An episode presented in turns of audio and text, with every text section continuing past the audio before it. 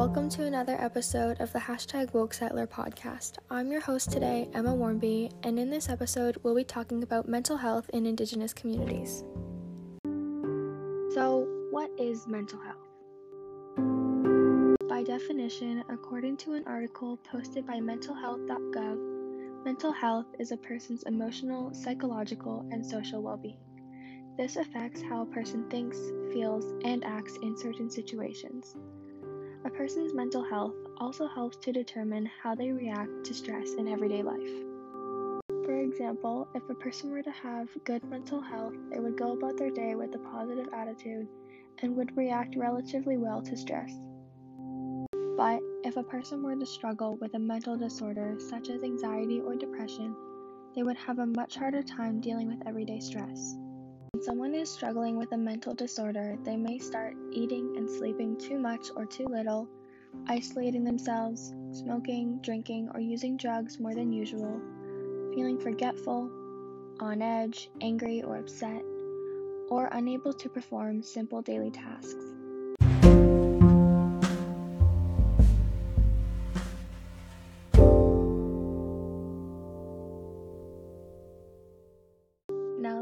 Explained a little bit about what mental health is, I'm going to talk about what it's like in Indigenous communities.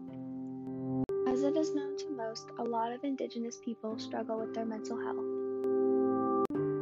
According to an organization called Here to Help, a survey from 2002 to 2003 showed that 70% of adults in Indigenous communities felt an imbalance in their mental health.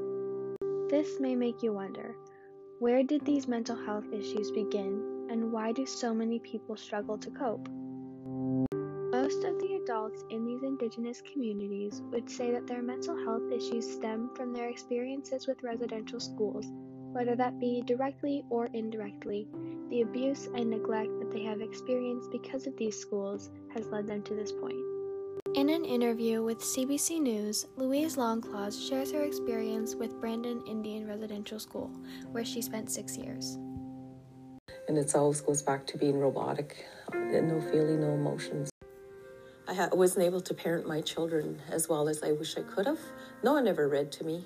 You know, no one ever came and cuddled me or, you know, uh, gave me a hug if, if I was feeling um, sad. Did your did your parents go to residential schools? Yes, they did. She just told me that um, she had actually gotten uh, s- uh, punched in the face for speaking her language, and she flew across the room. She said, and um, landed against a rad, and her tooth uh, protruded through her upper lip, so she had a scar on her lip. She did not teach us um, her language, which was Ojibwe, because she didn't want us to experience what she went through. It was her way of protecting us. My dad, he just kind of said, you know what? He says, with you, he says, um, we were like little robots. We were like little um, soldiers. He says, we used to used to parade around like soldiers. He said, and we were so hungry, and that's where he learned how to eat raw potatoes. I used to wonder why he used to eat raw potatoes, but like they were hungry.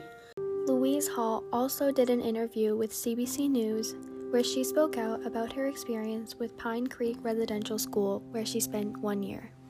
As a five year old child, you walk into the school and you see so many other children crying. And then you have the older children come to you and tell you not to cry because it's going to get worse. But to walk up those stairs and to hear this woman speaking like English and telling me like, get in that shower, um, wash yourself, wash everything off, take that brown, wash off that brown skin. And there was soap. I don't know what kind of soap it was, but it burned. Like I remember the burn. I grew up hating my the color of my skin. I wanted to be white. I was broken inside, like thinking, how can how can I make that change to be accepted in society? To go to public school and to be ridiculed because you're Indian, or the names that were given to you, and I never had the the knowledge of how to stand up and say, "This is my brown skin, and I'm proud of it. CBC News has conducted many interviews just like these two, and there are so many other stories to listen to. My name is Alice Little Deer. I'm 78 years old. The boys got the most uh, beating. They used to call it bench party, and it was usually done after supper. And that's where I got frightened because I saw blood. My name is Raymond Mason. I'm 62 years old, and I attended residential school for 12 years. I remember when we had to shower. Um, we, uh, you know, you only have to show me how to shower and clean and wash myself, how to wash my private and my, you know, private part, parts of your body. You don't have to show a kid once or twice at the most, but not every day. You know, and have uh, the supervisor come in there and and basically take advantage of you. You know. I'm Madeline Dion Stout. I'm 62 years old. I'm from the Kehewin First Nation in Alberta. I attended Blue Quills Residential School for 36 consecutive months. That would be three years. I just remember arriving there and donning new clothes and, of course, getting a haircut and sitting in a classroom and being with other girls and witnessing my brother get punched by the supervisor.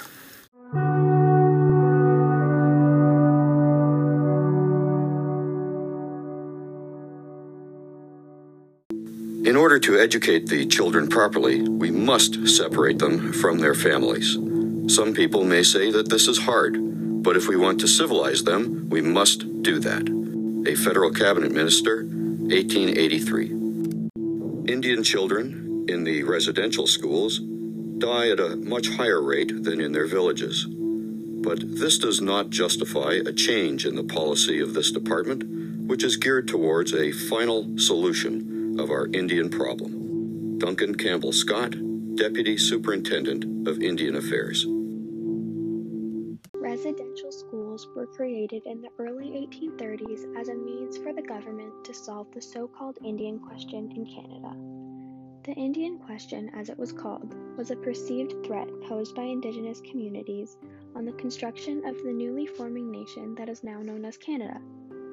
The government wanted to enforce European traditions on the First Nations, Metis, and Inuit children, but this caused many issues.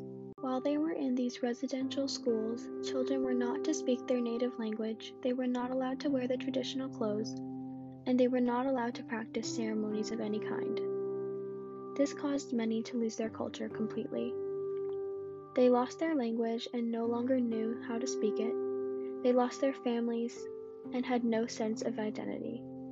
If any child were to break the rules of the school, they would be severely punished. A lot of children were beaten and sexually abused. This continued for 160 years. With the last school closing in Saskatchewan in 1996, it is estimated that over 15,000 children were taken from their families and sent to residential schools. Residential schools are the reason for most children in Indigenous communities turning to drugs and alcohol. Their parents who have been to residential schools have not recovered and dealt with their past. Most of them would have turned to drugs and drinking, and although it is most likely because the resources to cope in a healthy way were simply not available to them, they cannot give love that they did not receive themselves. These people were thrown into these schools and stripped of their identity. They were treated as animals rather than humans. They were not shown love and care, but rather violence and hostility.